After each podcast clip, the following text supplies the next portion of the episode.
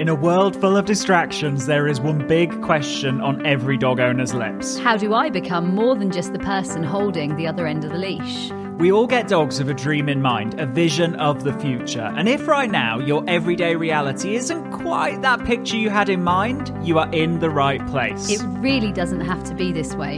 You absolutely can and will be more to your dog than just the person who gets in between them and the world. The key is you need to be more sexy. More sexy than the neighbourhood cats. More sexy than the jogger in the park. More sexy than that half eaten hamburger they just found on the floor. And yes, even more sexy than the dog across the road. I'm Tom. And I'm Lauren. Together, we're absolute dogs. And you're listening to the Sexier Than a Squirrel podcast.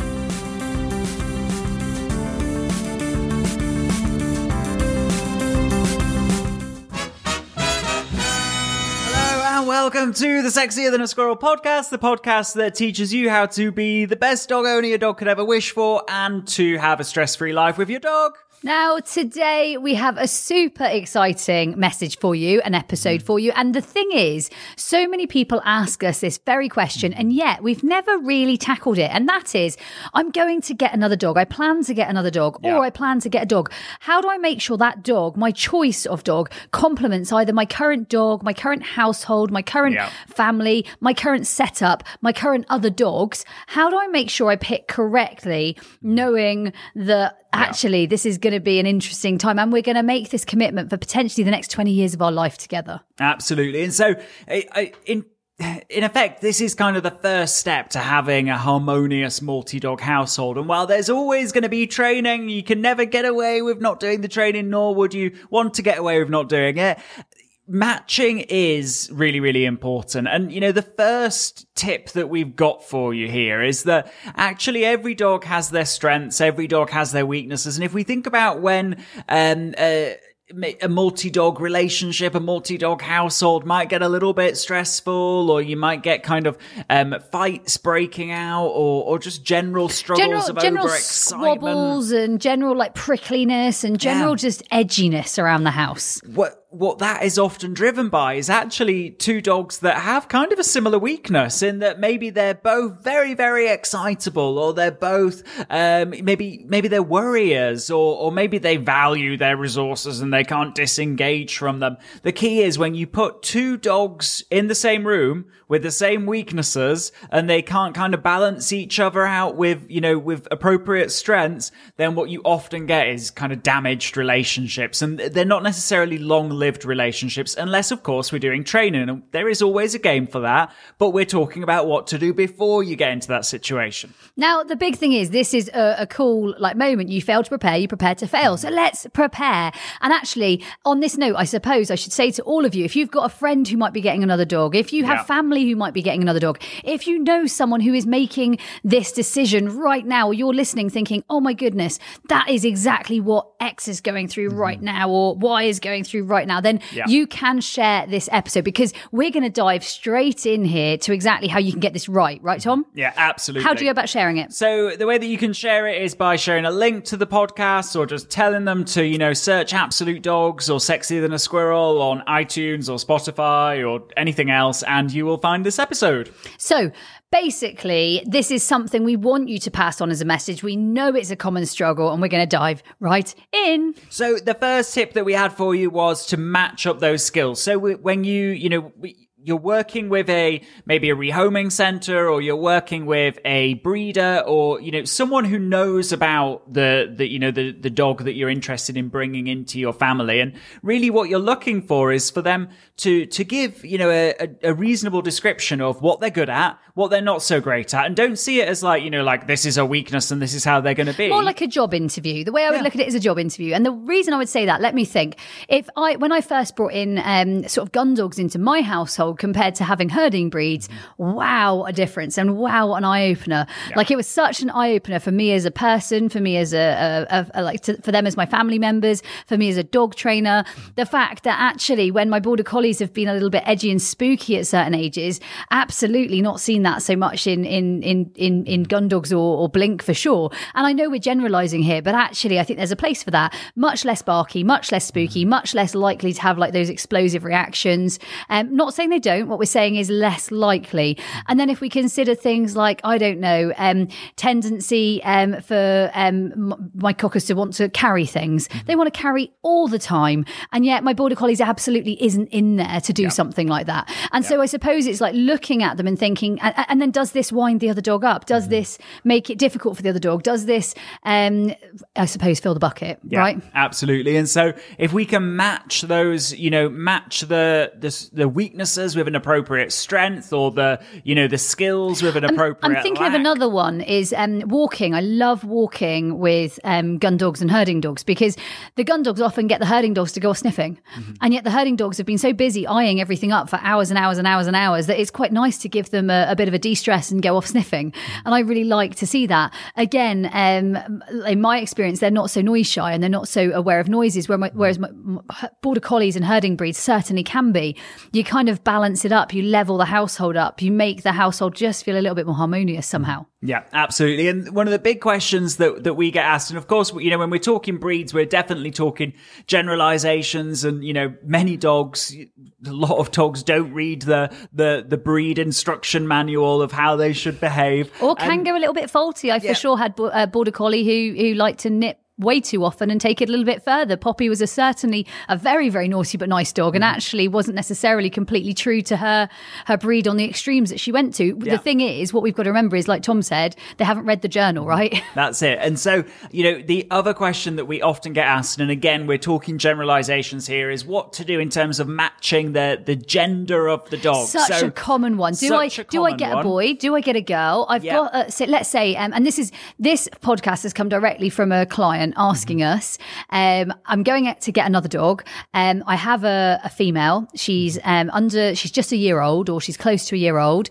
Um, she lives alone. She's the apple of our eye. Mm-hmm. Um, and um, in fact, we would like to get another dog. We were thinking about a bitch, but some people have said maybe a dog would be better. Mm-hmm. What do you think? Yeah, and so the you know the answer to that is that every you know there's so much individual variation, and when we're talking about these things, actually the variation between individuals in dogs is far greater than the variation variation between breeds or the variation between genders. But the the interesting thing is is that when we're talking entire dogs, entire animals, what we're what we're thinking about here is actually if we were to think about the female, well, every time a female dog has a season or a heat or whatever you want to call it, they're very unique as a species in that for nine weeks following that season, they have high progesterone.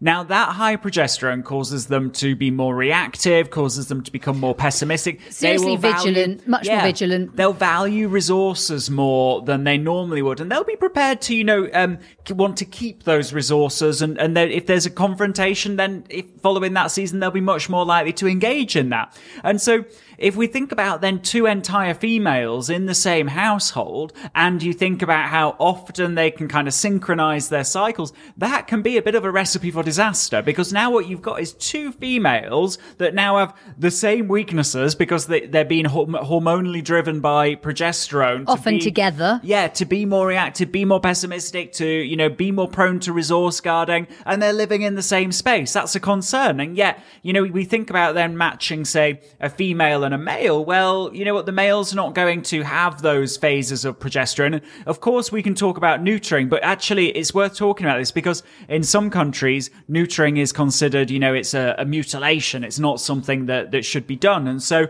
you know, if we, if you've got all the information, all the biology, biological understanding, then you can actually make great choices. Now, now, Tom, I've got a question here, and this might be a bit too uh, out there, and you might just say, Lauren, this was not a question for the podcast, but in the past, dogs that we've had here at training, mm-hmm. even when they have been, um, they're not entire, so they're mm-hmm. spayed um, bitches, they can still seem to be hormonally driven, or at least have times when they are much more um, difficult for bitches to live with other bitches.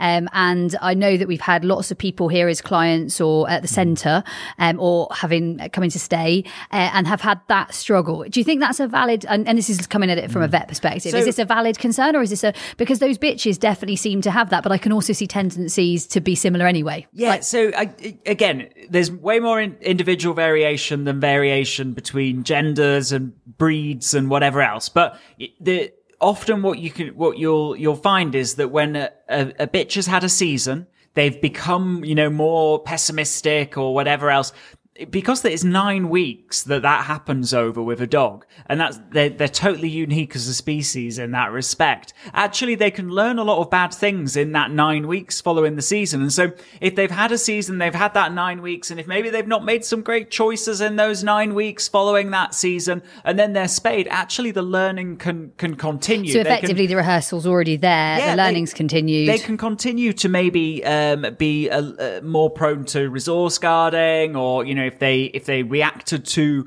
another dog, especially you know another dog in the household at that time, that can persist despite the hormones no longer being there. So you know there's there's a lot of debate about you know if to spay, when to spay, and whatever else. But if we look at the facts, actually nine weeks of progesterone after every season. That is a nine week window where behavior is very vulnerable as a result of that and struggles can develop in that nine week window that then can persist despite the hormones settling down, regardless of whether they're, you know, spayed or, or between seasons. Effectively, you know, after the nine weeks, we enter this, this period of, of anestrus where the, the, the hormonal cycling isn't happening. And so actually they are much the same as a, a spayed dog in that or a neutered neutered female dog in mm-hmm. that time.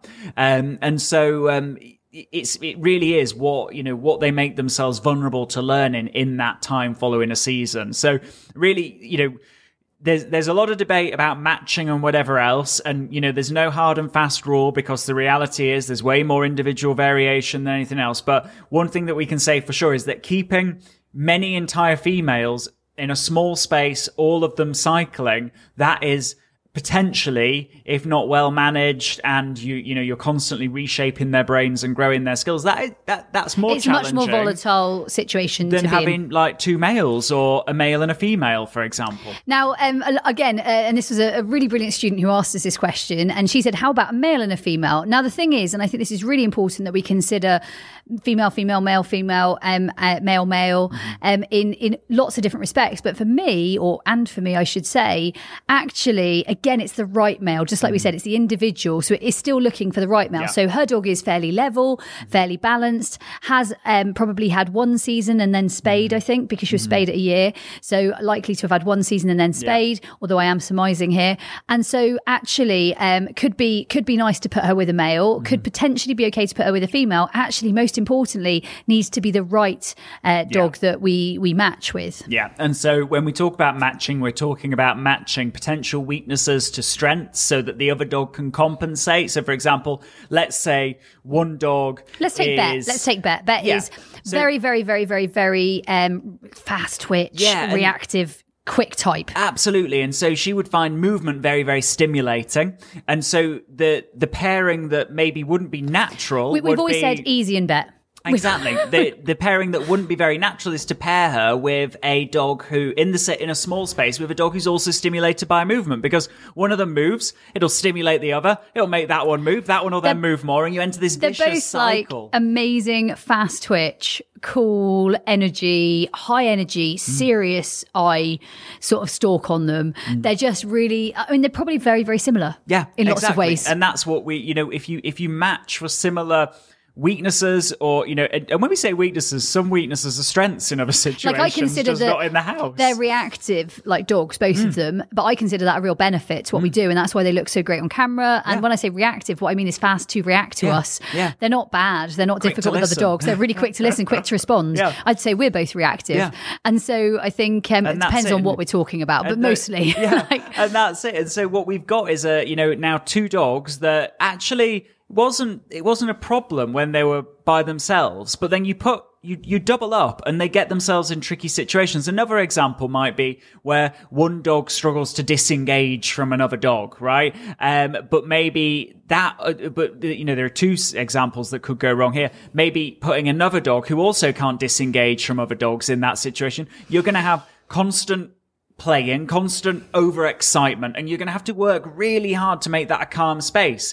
Um, and yet, if you potentially matched a, a, dog that liked other dogs with a dog that maybe didn't value other dogs, but, you know, was absolutely cool, calm, and collected with them, that's probably a much more appropriate combination because then you've got dogs that can live harmoniously. It's like not constantly play, play, play. And of course, we're talking natural behavior here, you know, their, their default. But all of this can be trained. And, you know, the question from the student was, what should I do? What, what, how can I best prepare? We're talking about how best to prepare. Some of you are going to be listening thinking, oh, I see my issue here. I have three dogs and they all have the same weakness. Oh dear. No, that's absolutely fine. There's a game for that. There's stuff that we can do to Loads grow of them forward on it. We, we specifically answering the question. If you're in the situation where you've just got one dog and you want to add another. and you're to considering another, another dog or considering adding a dog to your household and maybe Yeah. you've got cat's family you haven't actually got your dog yet you're pre-listening you're preparing we've got lots of great owners like that um, another thought that um, i had with um, our dogs um, I, I remember walking poppy and uh, one thing that she really could do to a group of dogs any group of dogs Mm-hmm. is she could kick arousal through the roof Mm. so you'd pop, pop her on a lead so i'm thinking now i, I walk ever and i walk um, i walk style together down down the bridle path if i was to put poppy into that mix Mm-hmm. she would have them all squealing Mm. so they would be walking going hee hee hee hee because poppy did. And so another one would be uh, going in the vehicle to a dog show. As soon as she was in the vehicle the Mm. whole vehicle would be like and yet they're quite nice to take on uh, they're Yeah. really nice to take alone. They are nice dogs to travel with. And yet pop could throw arousal through the roof. Like the arousal would be gone. And that was Mm. Yeah. again just one dog adding to the mix. Of they had the tendency there and at the same time they wouldn't necessarily do it um alone the arousal with her in the mix just always seemed to mess mess it up i don't know Uh, and, and that was just how it how it appeared Yeah, and, and the interesting thing is, is that when we talk about multi-dog households, and there's a whole episode on multi-dog households. Please check it out, listen to. guys. Check it out if you're thinking, oh gosh, now I understand why my multi-dog household is stressful. Listen to that episode. Um, but the, the, you know, the concept that that we introduce you to there of the household bucket. So every every dog effectively sharing this same bucket and exciting things pay into that bucket. Often it can just be, it can be one dog in the household that's contributing the most fill to that bucket. And they're, you know, they're filling that bucket the most, whether it be because they're constantly on the move or they're constantly being stimulated by the other dogs moving or whatever it might be. And so I guess the, there are some personality types that actually putting them in any multi-dog household, there's definitely some training that's going to need to be done. And like Poppy is an example of that. She was very stimulated by other dogs' Everything. movements. She was also quite a movement-based dog anyway, and would be quite reactive to, you know, a- any event I think would up she her was arousal. probably the first dog that we worked with uh, doing the, rewarding nothing. Yeah, didn't we? We, She- we came up with she a- didn't one of the training academy the- games. Yeah, she didn't understand the concept of doing nothing, and so you put a, dog like that into any multi-dog household, and you know you, you can you can t- turn you know six I don't know horizontal dachshunds into crazy beasts by adding a adding that kind of bucket fill to that environment, and so I guess if you if you're listening to this thinking. I've got one dog or I've got two dogs and it's all gone fine. I'd like to add a third dog.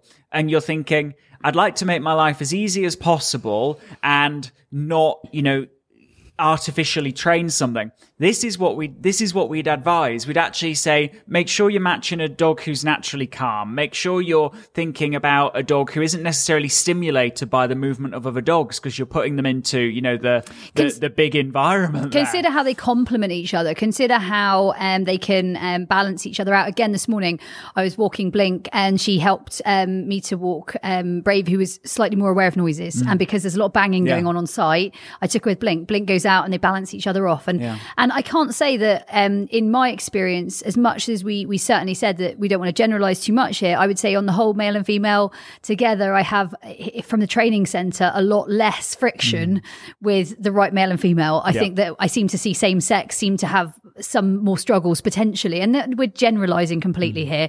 But at the same time, that's what I've seen in numbers. Mm. Yeah. Um, and at the same time, you get the right dog, the right bitch together. Actually, they can really work um, nicely. The right bitch, the the right bitch, they can work really really nicely together. Mm-hmm. Yeah. Again, um, so many things to observe, so many things to learn. Uh, it's not a right answer. It's not a wrong answer. It's what can we train Mm-hmm. to improve the situation if we're in it, and what can we do to prevent the situation if we're not already um, there. Yeah, absolutely. And, you know, hopefully what you take from this is be intentional and then make the leap of faith and acknowledge that actually they're complex animals and we can't account for every And there's no single perfect. variable. There's no there's no perfect, And right? Exactly. And, you know, the thing that we keep coming back to is there's way more variation between individuals than there, than there are between, than there is between, say, genders or breeds. And so, you know what? Work with the breeder, rehoming center, person who knows about that dog, talk about, you know, the, what your dog's great at, maybe what your dog needs to work a little bit more on, match them up so that they don't you don't need to work on the same thing with both dogs and you're going to find it a lot easier to integrate a new dog into your house. Now, So- we hope you enjoyed this episode. It's been I think really enlightening to talk about it. And Yeah. all through one of our training academy students asking us, Yeah. actually, what do I do? What do I do? And that was all from uh, her question in the academy. And that's our tips. So, with that, guys, that was this episode of the Sexier Than a Squirrel podcast. Um, leave a review if you have not already. Share this with a friend if they're looking for a new canine partner. And we will see you in the next episode. Remember, stay, Stay sexy. sexy. Hey, before you go, have you taken part in the worldwide Sexier Than a Squirrel challenge? It's a 25 day online video program, huge energy, amazing community, and over 6,000 people are already taking part.